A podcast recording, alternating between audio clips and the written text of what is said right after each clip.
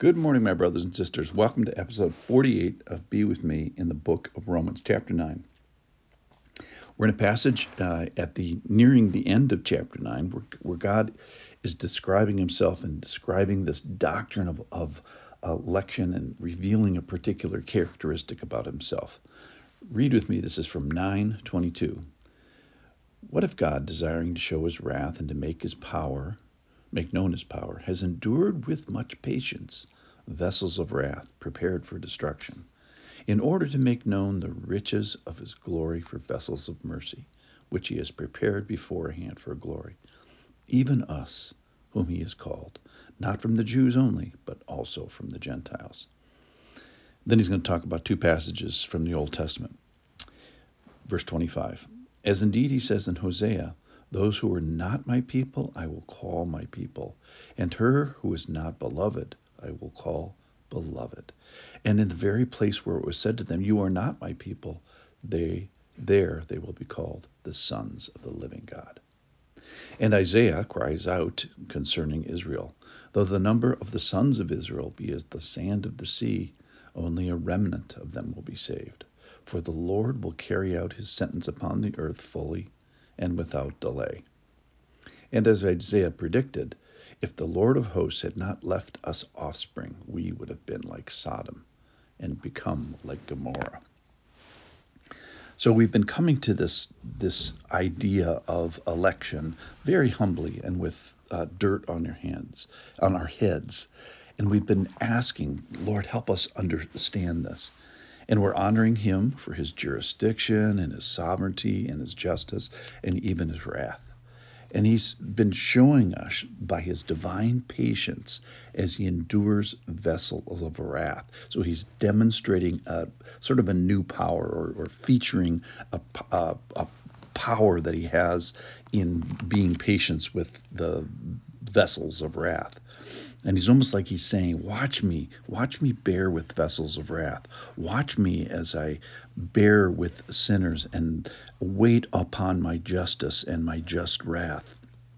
And there's power and glory demonstrated by this particular patience.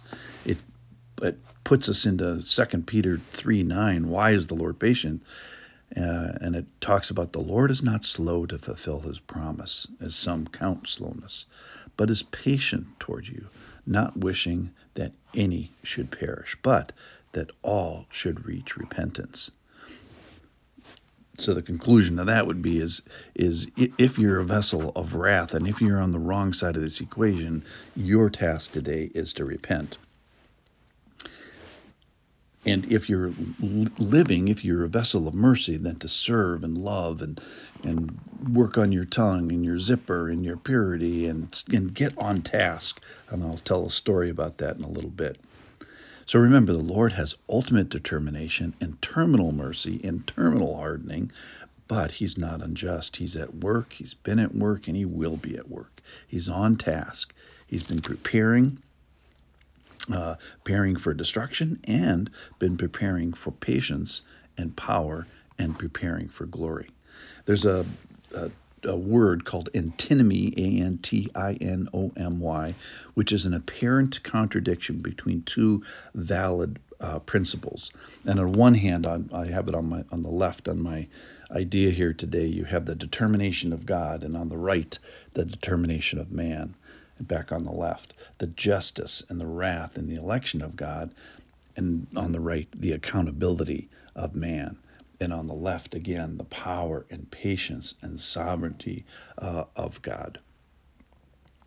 So today we add to this this principle about election that we've been talking about a couple things from Hosea, just from the heart where a people that are not God's people, where the Lord reaches out and uh, sort of adopts them and calls them my people, declares them my people, and a people to her who was not beloved, he calls out beloved.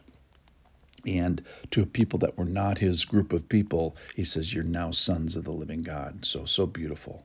And Isaiah, that there is a saved remnant and carrying out this sentence or the sovereignty of God, calling a sinful people to himself, uh, obviously an undeserving people. And without the Lord, we'd all be like Sodom and Gomorrah, Jews and Gentiles alike.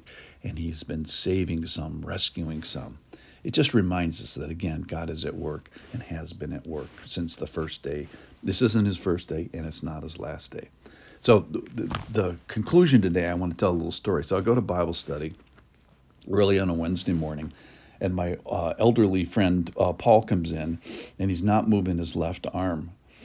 And what I'm going to tell you now is terrible medical advice, absolutely terrible, but it's wonderful spiritual advice. And we're, we're saying to him, say, Paul, what's going on? You're not moving your your left arm. And he says, Yeah, I uh, I think I'm having a stroke. So I put myself on oxygen uh, on the way over in the car. Now I don't know why a guy would carry oxygen in his car, but he was not in good medical shape. And after the Bible study, I'm going to head to the uh, emergency room. And what's so sweet about the story is he he had come to Christianity, had come to the Lord uh, very late in life, and he was on fire for the Lord. He he he embodied more than any person I can think of is the get busy. So he didn't want to miss Bible study. He didn't want to miss learning about the Lord, and and equally he didn't want to miss an opportunity to serve or to give or to love or to uh, uh, change his, his, life. He knew that he was he had limited time, and he was the the best example I can think of of a person who, because of what he knew about the Lord, he wanted to get busy.